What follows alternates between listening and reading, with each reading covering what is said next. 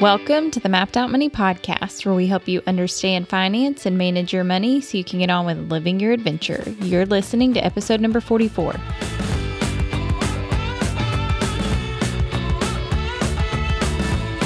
And today's episode is sponsored by the Mapped Out Money resources page. So if you go to mapped out money dot com slash resources, that will give you a whole list of some of mine and Hannah's favorite podcasts, books, video, YouTubers, uh, bloggers that we have liked to follow to improve ourselves, improve our money, and a lot of other things that we talk about on the show. And if you click through any of the links, specifically the Amazon links related to the books there, and you purchase something after clicking through the link, we will get some kickback. So it's a great way to support the show, and it means a lot to us. So check that out if you're interested, mapped out money dot com forward slash resources. So admittedly, we are kind of titling today's podcast episode a little tongue-in-cheek, that all financial advice is wrong. Clickbait. uh, we'll get to that in a little bit with a couple of fallacies that come into play as to why um, the vast majority of advice ends up being at least somewhat wrong. Yeah, these are two ideas that I've heard you talk about at different times uh, related to different things. And I think once once you hear them and understand what they're saying, I mean, I think a lot of us would say that it's common sense, but we don't always like analyze things through the lens of these biases. Right. And this This episode really is coming from a place of me being frustrated from seeing a lot of advice spewed out on the internet, right? On YouTube or in podcasts or on Twitter. And you read headlines of like how I paid down X number of debt in Y number of years, how I quit my job and did this, how, I mean, and we've done that, right? Like how we quit our jobs, bought an R V and traveled the country. The problem is a lot of the times in the story that follows, the advice is given in a way that says, this is what worked for me, so it's guaranteed to work for you. Because if I can do it, anyone can do it. And that's just not always accurate. So I guess with, with that being said, we can just kind of dive right into um, the first of these two biases and kind of how they affect us. But first, I need to go get that loaf of beautiful banana bread out of the oven. So give me one okay. second. All right. Okay. Is the bread good? It looks really good. I have not made banana bread since, well, I haven't made much of anything uh, since we've been out of the Airstream. But when I would make banana bread in the Airstream, it always, I don't know. Yeah, anyone who's listening that has a camper understands the pain of a oven in a camper. Like the bottom of Nothing our bread would be like evenly. Totally burned, and then yeah. the middle would be like raw, and I don't know. We still ate it. I'm not going to lie, but we're looking forward to this though. But yeah, this one in the real oven, solid. It's looking good. All right. Are we ready? Yeah, we're ready. So the first bias is probably more familiar than the second. The first one is called survivorship bias. I'm just going to read the definition from Wikipedia, and then we can kind of get into it. So here's what Wikipedia says. Survivorship bias can lead to overly optimistic beliefs because failures are ignored, such as when companies that no longer exist are excluded from analyses of financial performance. It can also lead to the false belief that the successes in a group have some special property rather than just coincidence. This comes up a ton in a lot of different realms, but I mean, honestly, it comes up so much in finance and business. It is everywhere, and it it is something that people have heard. Maybe they've heard the phrase, but like you said, I don't think that we are always reading it uh, or always reading stories or hearing stories with survivorship bias as a filter the way we should be. When you say survivorship bias, the one that jumps out in my mind, just that I think of off the top of my head, is, um, you know, when people talk about like quitting their jobs and then something like outlandishly amazing yes. happens. Um, like, oh, I hated my job, so I quit it with, with no plan of what I was going to do. I quit it and with then, no, no money in the bank yes. and no plan, and I just I, I ended just up did figuring it. out how to do this thing. Like, you hear those kind of like miracle stories or whatever, um, and and I do think, I don't know, I think they can be really misleading, and that's that's something that we've talked about. We know people who have stories like that and had success that way, but if you're if you're looking at something and you're going, okay, what gives me the best odds of success in whatever it is that I want to do? Is it going about it in that way? Like, I don't know, maybe, maybe not. Um, and and that was definitely like when we quit our jobs to do what we're doing right now. Uh, it definitely wasn't a spur of the moment no. without a plan. And it was like one little small baby step at a time. And if that works, then we took one more little baby step. And if that works, then we took one more. And if it didn't work, then we took a step back. It wasn't a big giant leap like that. Yeah, I think you see that a lot these days, especially with um, the internet and sort of online businesses. People see it everywhere. And that general idea is one hundred percent accurate, because who is going to say, hey, I quit my job with no plan and no money, and uh, it didn't work, right? Like yeah. I lost a house, or I moved back in with my parents, or I ended up having to go get another job a month later. Like, we don't hear the failure stories because those people don't have podcasts or YouTube channels but or Instagram accounts. But at the same time, like, like our story isn't uh, like the, I quit my job with no plan and then found the success unexpectedly. That's a much sexier story totally. than um, you worked multiple jobs basically for years. We saved up money. You left your job. I took a full-time job. Then we did that for a while. And then eventually, as things were growing and becoming more stable, then I stepped away from my job, but we both had these degrees to fall back on and, you know, whatever. Yeah. Like, that's not that sexy. It's It doesn't uh, fit quite as nicely in a... in a headline. In a headline. A couple quits jobs with three backup plans, like years after, worth after of savings. After four and a half years of and hard work. Yeah. yeah. Yeah. But survivorship bias comes into play in a lot of other areas too, like like the debt paydown stories, right?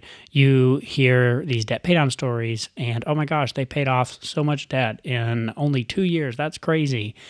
But what about all the people who have really tried very hard to pay down their debt? Not just, you know, have been lazy about it or whatever, but have legitimately been trying to pay down debt, and it's still taking them ten years, right? Totally. Going back to the sexy headline, we're not going to see a headline that's like, woman pays off one hundred thousand dollars of student loans in twenty-two years. Right. Like, we're not going to have a headline like Mm-mm. that. And the other thing I remember in particular, this was a couple years ago. Do you remember this? We were looking at one of those debt payoff stories, and it we... I can't remember if you knew the person. I can't remember if you knew the person, and so you knew that they had gotten an inheritance and that that had been oh, a big contributing factor. Or like if they slid it into the article. Or if that was slid in. I can't remember which yeah. scenario it was. I've seen a number of those where they'll like they'll slide it into the very end and be like, oh, and, and by the way, they got an inheritance of seventy-five thousand dollars. And and I'm not even taking away from those no. people. Like, you could still get seventy-five thousand dollars and choose and to not it. use it in that way. Totally. And plenty of people do. Um, so good on you if you choose to. The you headline's know. just misleading. Right, yeah. exactly. And so if you're sitting there comparing yourself to the headline, yeah. So the other place this comes into play, it's actually the first time I ever heard about survivorship bias, is in investment performance. So things like mutual funds, um, especially, right? Or stock purchases or whatever. Like with a mutual fund, it's really bad about this. So if you're not familiar with the way a mutual fund or an E T F is structured, they're a bundle of stocks, right? And if someone like Vanguard or Fidelity or um, Schwab or uh, BlackRock or any of these big, big, big brokers, what they can do is they can manipulate the data to not include failures. What? You can manipulate data? uh, I don't think that's right. To make it seem like their aggregate mutual funds are performing better than they are in reality. So what they'll do is at the end of the year, they'll cut some of the worst performing mutual funds. They'll rebundle those assets into other mutual funds, or they'll cut them all together and reallocate things. And then they can run a report saying uh, something like, all active mutual funds aggregate returns of X percentage. What they're not telling you about is all the mutual funds that had terrible returns that plenty of customers had their money in, that just got done away with before that report was run out. So survivorship bias comes into play a ton there, and you got to be very, very, very careful when you're looking at um, data that shows you the results, right? The other one that I think of there um, We've talked about this with the college that we went to. Like, you oh know, gosh. they'll like yes. show a degree program and they'll be like one hundred percent uh, employment rate. And then like, it'll be like an asterisk and you'll like go down and read. And it's like, of the people who were actively pursuing a job and blah, blah, blah. And they have all these criteria. And so and basically, like, okay, what is actively pursuing yeah, a so job? Yeah, so how are you defining that? So basically, anybody who doesn't get a job just wasn't actively looking. Like, yeah, there's... It gets real messy. Yep. Yeah. The real takeaway with this survivorship bias, we want to use it as a filter to listen to advice from someone and hear what worked for them, but recognize that we probably are only hearing from, or at least mostly hearing from, the survivors. And so we need to take their advice with a grain of salt, because what works for them may or may not work for you, because you might have a totally different set of circumstances, strengths and weaknesses, sort of unique context. And uh, there's a great article from a very popular bo- blog in the personal finance space called Of Dollars and Data, where he talks about sort of this same exact topic, but he's got this uh, amazing little meme. I'll try to describe it as best I can. So imagine uh, like a little stick man on a stage, like a motivational speaking stage, and he's got a bunch of money bags around him. And uh, he's got a little speech bubble that says, "Never stop buying lottery tickets, no matter what anyone tells you. I failed again and again, but I never gave up. I took extra jobs, I poured the money into tickets, and here I am, proof that if you put in the time, it pays off." And then underneath it, it says, "Every inspirational speech by someone successful should have to start with a disclaimer about survivorship bias." And I just thought that little cartoon was so, um, so on the nose and so perfect. It is good. Um, before we move on, the other thing that I was just sitting here thinking about is I also feel like you can't ignore, um, this isn't a real bias, I'm just making it up, but for lack of a better name, I'm going to call it the loser bias.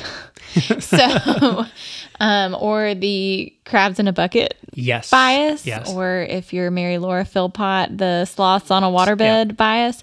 Um, and so the same way that you can take, you know, somebody who had success and they can spout off, you know, like, platitudes. This is your way to success because it was my way to success.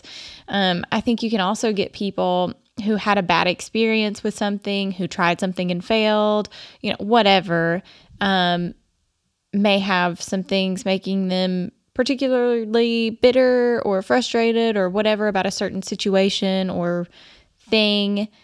And you can talk to those people and they can spew a lot of negativity at you, um, in the same way that like a survivorship bias person might spew a lot a of lot positivity, positivity at you. Yeah. So I think that's a good point that, so you got survivorship bias and, and then you, you got, also have like the failure yeah. bias as well. Yep. And people being like, oh, you want to go do this thing? Cool. Let me tell you how I did that and it didn't work. And, and how it's totally not going to work for you either. It's not going to work for you either. Yeah. yeah. So no, I think that's great. Um, I think maybe the maybe the takeaway then is you you use both of these to inform or, or as filters, right? When you're listening to advice, to recognize that you, and even for our podcast, y'all, like we shouldn't be the only personal finance podcast that you're listening to.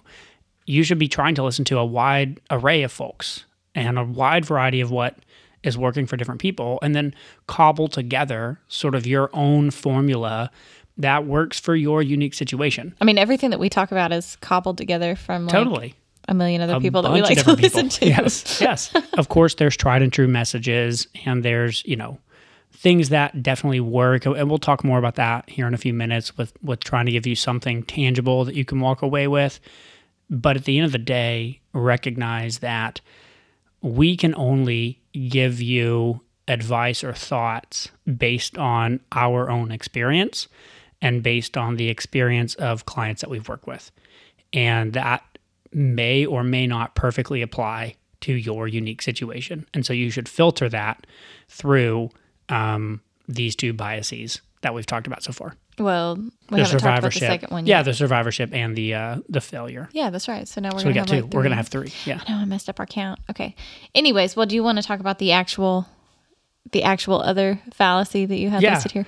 So the second slash now third fallacy that we're talking about is called the post hoc fallacy. I'll read uh, the intro from Wikipedia as well.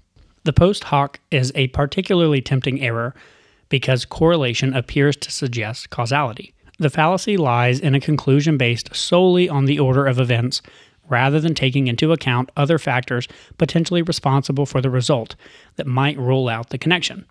A simple example is, the rooster crows immediately before sunrise. Therefore, the rooster causes the sun to rise. Obviously, that's ridiculous. But the, the point we're trying to take away here is that when you're listening to an expert, uh, so, so you know, quote-unquote expert, who is going to tell you how they became successful in whatever area it is, they're going to explain the detailed steps.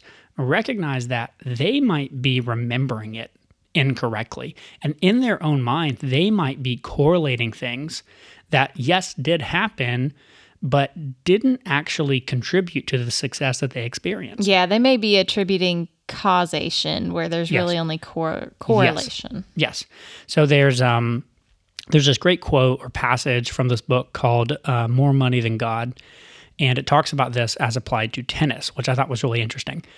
It says, the lesson is that genius does not always understand itself. A lesson, incidentally, that is not confined to finance. Quote, out of all the research that we've done with top tennis players, we haven't found a single player who is consistent in knowing and explaining exactly what he does. The legendary tennis coach, Vic Braden, once complained, they give different answers at different times, or they have answers that simply are not meaningful. I thought this was really interesting because they, they go on to talk about a number of different players, even people like Roger Federer, who, if you ask them, like, okay, well, like when you swing or when you're doing a return or when you're hitting it with your backhand or when you're serving, like, what are you doing? And they'll describe these intricate details, like, well, I, I twist my wrist this way, and then I come under here, or I pull my underhand this way, or whatever. And then they will literally show them the footage on camera, and it's like, no, you didn't. You didn't do that. Yeah. You think you did that, but you didn't. So for me, when I first read about this, it was helpful in applying another filter to advice and recognizing that someone might be telling me how they think they found success, and it might be wrong. They might not even be doing it maliciously. They might truly believe that this thing that's correlated to their success is the reason, but they're wrong because of this fallacy. Yeah, and so what we're saying is not to like ignore everything that everybody says, but just to think about what everybody says and analyze it and make sure that you're filtering it through your own situation and your experiences, and that all of those those things that you're taking from other people actually make sense for you. You don't want to take anyone, in my opinion, advice as the gospel. One example that comes to mind with this post hoc fallacy that could be con- controversial is... Ooh, it's a hot take. Hot take. Uh, is uh, the college degree. Okay. Right? So you have a lot of people these days, we would fall into this camp probably, that did go to college, got a degree, have found some level of success, mm-hmm. but not in a field using their degree. Mm-hmm. And so they look back on college going like, man, that was potentially a waste, mm-hmm. right? And so looking back and saying that's ridiculous, uh, college is a waste of money, uh, I'm not even going to have my kids go to college, right? Mm-hmm. Like I've seen that a lot. I, I literally uh, um, earlier today, Nat Eliasson tweeted something like this and it's blown up on Twitter. And really? It's uh, it, people are fighting all, all over about it. Because a lot of people are saying, yeah, well, that's easy for you to say. You went to college, did get a, get, did get a degree, and uh, who knows what you learned there and how that actually applied, and you probably did end up using it. You just don't even know how it ended up contributing to your success. And honestly, like, they both could be right. I don't yeah. know. You know, like, this is one of those things that's a lot of correlation. And depending on your viewpoint of the current state of colleges in America— you probably believe one thing or another. No, I didn't need that college degree to have the success. I could have done it without it, versus somebody else who would say, no, I absolutely needed it. It was amazing and super helpful. All that to say, ultimately, like, we don't who know knows? the answer. Yeah. Who knows? But this is the post hoc fallacy at work, and it's alive and well in that discussion for sure. Well, would that be post hoc or would that be survivorship? Because Nat Eliasson, that's who you said it was, right? Mm-hmm. Yeah, him saying like, I got this degree, I don't use this degree, I shouldn't have gotten this degree because I could have been successful without it. That's kind of survivorship bias, yeah, isn't it? for sure. For sure. Because you're, I mean, you're not hearing from the Um, the people, the people who, who didn't get the degree but still had the same level of success or whatever in that case. Or who have like struggled to find. Yep, who've really struggled to find yeah. um, the work, tried to start a business, tried to do something online. It didn't work out. Um, yeah. Yeah, I think it's, it's probably both because it's probably survivorship, but it's probably also the post hoc with Nat is not correlating his college degree to his success. Mm-hmm. And other people are. They're saying, yeah. no, you what you learned in college ab- absolutely is applicable, even though you're not using the degree technically for what it was. Okay, yeah, I gotcha. Yeah, they go hand in hand. Yep. It's kind of hard to separate them. The point is, you can't take it as gospel is yeah, really what it comes back totally. to. Right. Mm-hmm. You got to filter this advice through something else and then try as best you can to take the good stuff, leave the bad stuff, and apply it to your own situation. Mm-hmm. Yeah, it's just it's just like thinking through all the angles of things. Like even the other day, um, I was looking at that community college like right down the road from yeah. us, and just at their two-year design, like graphic design program, and just kind of like thinking about it in the back of my head of like, is that something that would be helpful for me? Is that anything that I would be interested in doing? And um, part of me thinks that the majority of the value of that would just come from like a mindset boost for me. Yeah. Yeah. Well, and, and again, going back to like listening to advice, you and I could probably sit here and cherry pick uh, five designers who've been massively successful without design school. Totally. And then five designers who have been massively successful who did go to design school. Yeah. And you can, you, you who's can to say, basically, who's to say which is the right path? Yeah. You can basically find examples to support like anything you want to do. Yep. Or don't want to do. Yep. So with that in mind, now that we've sort of talked through all these biases that affect us because we're human, and anytime you're listening to advice, you need to be aware that these things are at play.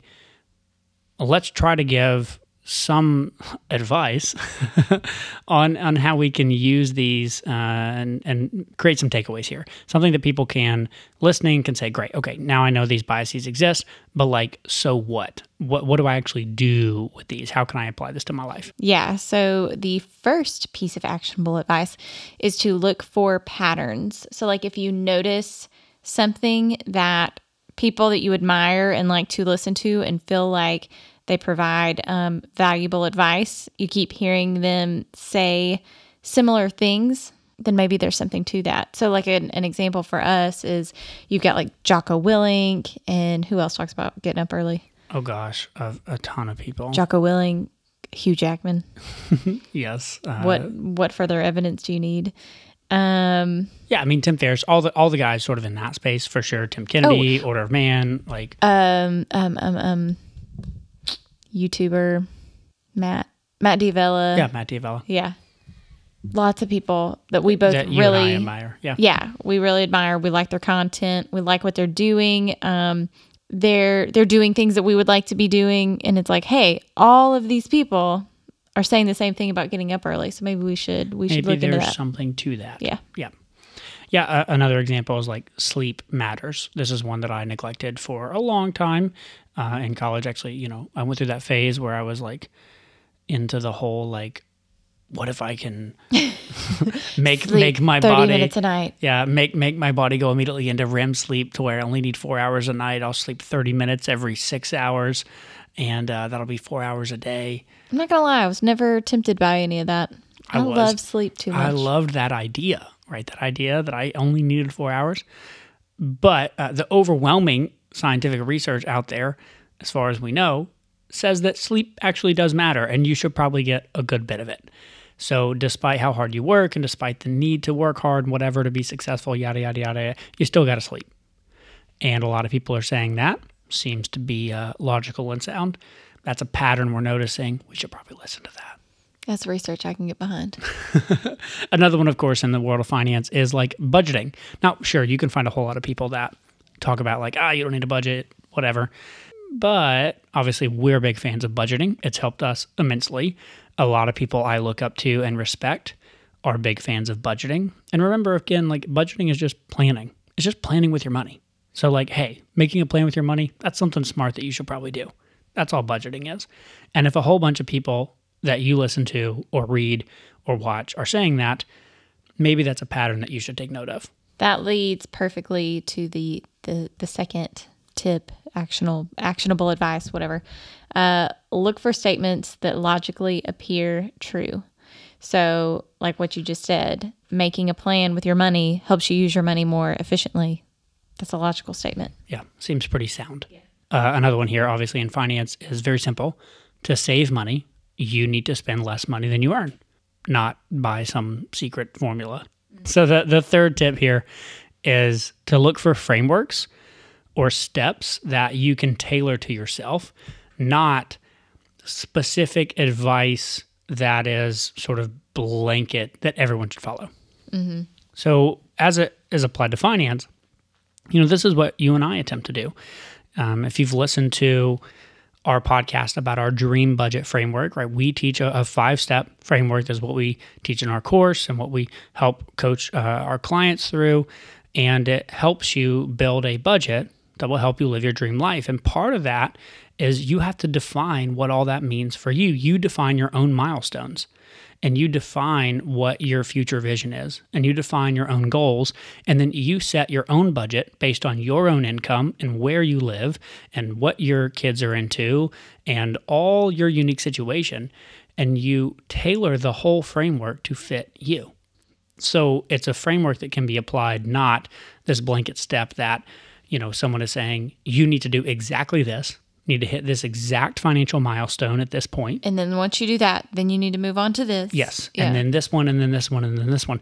If anyone is giving you that sort of blanket advice that everyone needs to hit these exact milestones in this exact order, in the exact same way, in the exact numbers, you should be wary of that. I think anytime you're given something that you can do without using your brain, I'd be wary. Yeah, that's that's probably, you know what I'm saying? Yeah, that's probably a good a good piece of advice.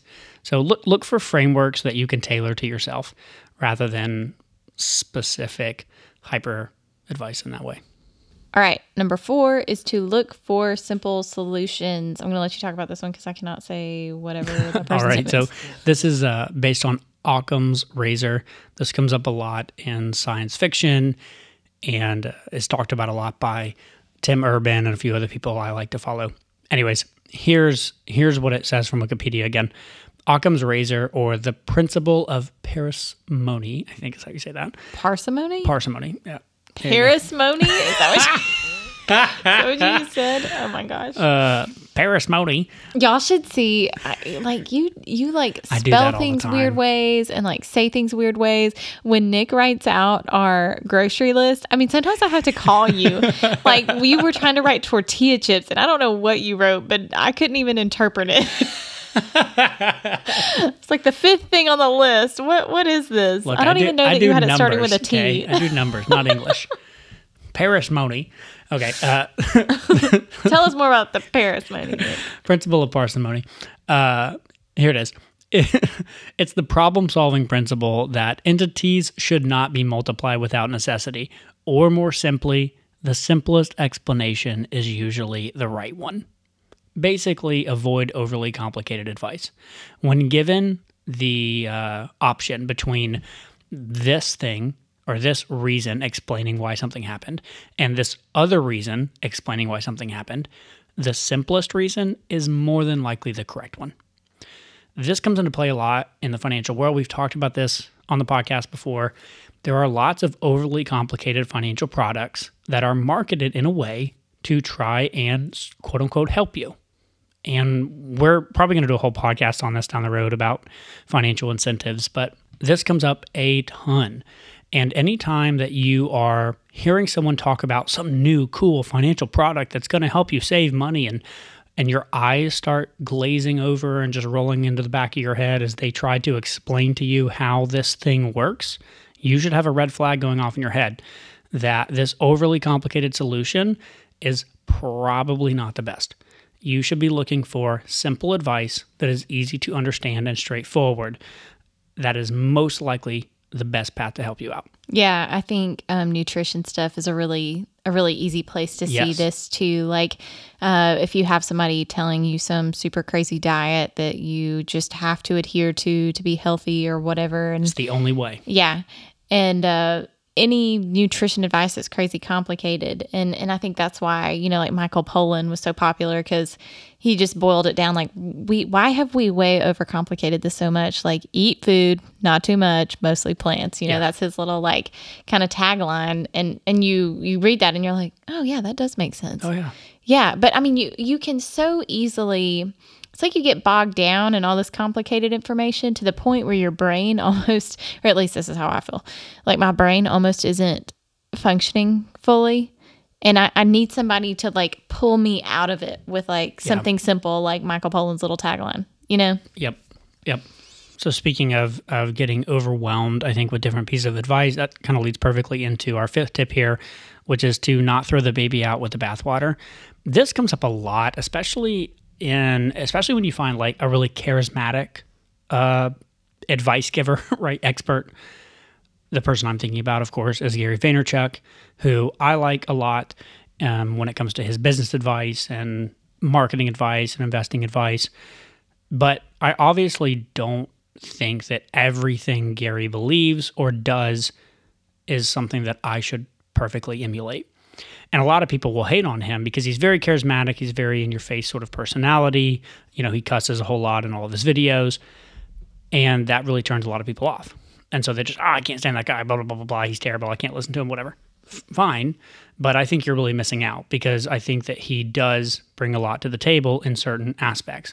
And you should be able to, you know, parse through someone's advice and filter for, okay, yeah, I don't like that about them, or I don't necessarily want to follow this aspect of their life. But this thing over here that they're saying, there's some truth there. And yeah. I can learn a lot from that. So, you know, we don't listen to one person for advice in every single area of our life. And instead, we try to listen to a, a wide variety of people and then make our own little cocktail that works for us. So take the good and leave the bad, but don't just throw the whole thing out. All right, we've made it to the sixth and final piece of actionable advice, and that is don't let your disadvantages or unique set of circumstances discourage you from trying altogether. Yeah, so that, I mean... this is really kind of the way we wanted to wrap up the episode, because I think it, it could be discouraging to listen to this whole episode of us saying, basically, you can't trust you know people's advice because there's survivorship bias, there's failure bias, there's post hoc fallacy, there's all these things that are basically making it to where their advice is likely wrong to perfectly fit your situation. But it doesn't mean their advice is all bad, and it doesn't mean that you can't have some level of success. It doesn't mean you can't learn from them. And so we just wanted to encourage you to not give up or not just decide not to try at all because you don't have the same set of circumstances or the same strengths as someone who has had success in something you're focused on. Yeah, this makes me think of um, my friend who, her name is conveniently Hannah as well, but uh, she's awesome, just she's in general. Hardcore. Oh my gosh, she's yeah. a beast. Okay, so um, she's a big like marathon runner, and with all of her kids, she's been like really uh, dedicated to like exercise through her entire pregnancies and all this stuff.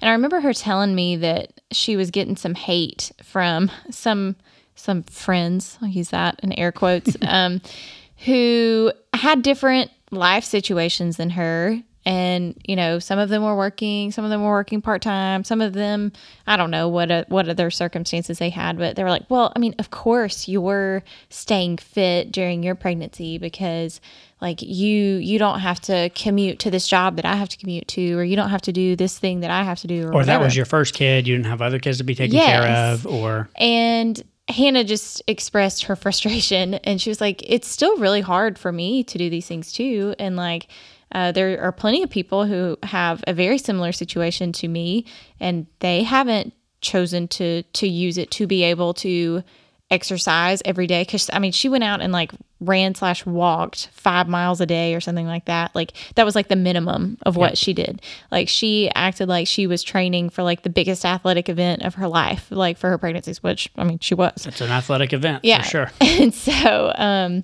it it makes me think of that and what... when I hear that story, I just think about those other women, and I'm I'm like, that's just a sad mindset to be in. And we can all get there sometimes, you know, like we can all get like bogged down and whatever, yeah. and kind of have these like negative thoughts like that. And it's just not a productive way to think about things. So A, it puts down that what that other person is doing. Um, when in reality, regardless of what their situation is, they're still having to have the self-discipline to do whatever, whatever thing they're doing to improve yes. whatever situation they're in. And you can't take away from that. And also, you're just discouraging yourself from doing anything. You're spending a lot of time and mental energy hating on someone else yeah. rather than saying, oh, that's interesting. Okay, I, I can't run five miles every day, yes. but I could go out and walk what, a mile. What can I learn from that? Yeah. Right? What mm-hmm. can I apply to this? I mean, I could do... You know, I could do that with uh, with our workouts, mm-hmm. right? So, you know, Matt Fraser is somebody that I love watching on uh, YouTube. He's a big CrossFit Games athlete. He won the games like five years straight. Dude is incredibly fit. The guy is also like five foot eight, I think, maybe five foot nine, two hundred, two hundred ten pounds, solid, like just, you know, short, stocky, broad beast of a dude. And he's got an Olympic weightlifting background, right? He he weightlifted in the Olympics and then got into CrossFit Games. He is at a level of fitness that I will literally never be able to accomplish. I am not genetically built to be able to do the type of pull-ups and different movements that he can do. So could I watch him and be like, oh, well, I'll never be able to do that? Or say, well, of course he can do that. Of course he can do that because he's built like this. He's tall. And, yes. Yeah. And while any of that might be true, who cares? Mm-hmm. What I can do is say, hmm, that's interesting. He still has had to work an insane amount and have a lot of self-discipline, and he's obviously trained very hard to do what he's done. What can I learn from that? Yeah.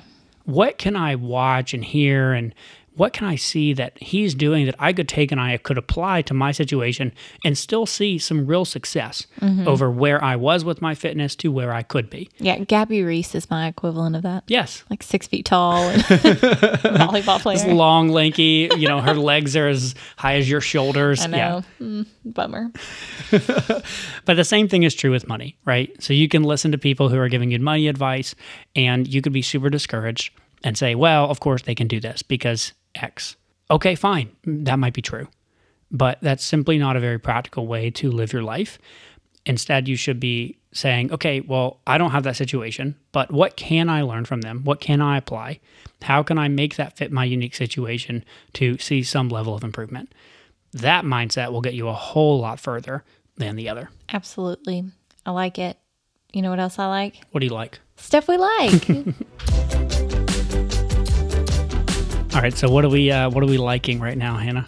We are liking a, it's not a board game. What did you call it? Abstract game? Abstract game. Abstract game. I like that. Um, called Hive. And one of your old engineering yeah, one of my work, old work buddies, buddies recommended this yeah. to us. Shout and out we, to Connor. Yeah, we started playing it the other night, and it was really fun. Super fun. You almost scared me away from it because you were like, it's kind of like chess. I think and a I YouTube video said that. Like, I don't think I said Ugh. that.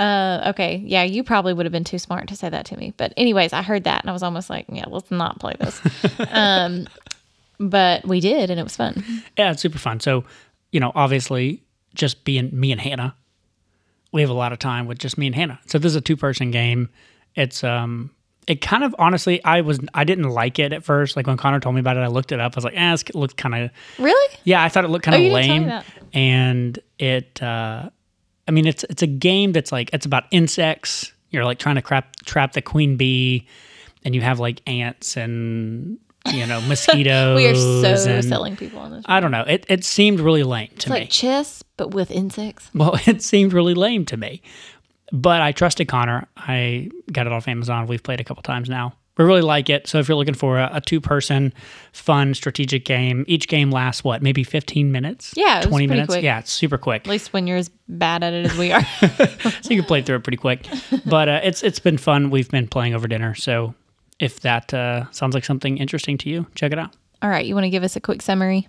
Yeah. So in summary, don't take advice and just apply it without thinking it through and without putting it through a filter. I like how you paused right there, though. Don't take advice. That's that's your summary. That's a summary. Now, without putting it through day, a filter. Without putting it through a filter, right? So remember survivorship bias. Uh, remember the post hoc fallacy. Remember the failure bias and how we're human. And, and remember that we made up the failure bias. It sounds good. And then just remember the uh, the quick six tips. So that is, when you're taking advice from someone or listening to an expert, look for patterns across multiple people. Look for statements that appear to be logically true. Look for frameworks that you can tailor to your unique situation. Look for simple solutions. Don't throw the baby out with the bathwater, and don't let your own unique set of circumstances or disadvantages discourage you from trying altogether. You can absolutely improve over your current situation. That being said, thanks so much for listening. We really appreciate it, and we'll see you next week.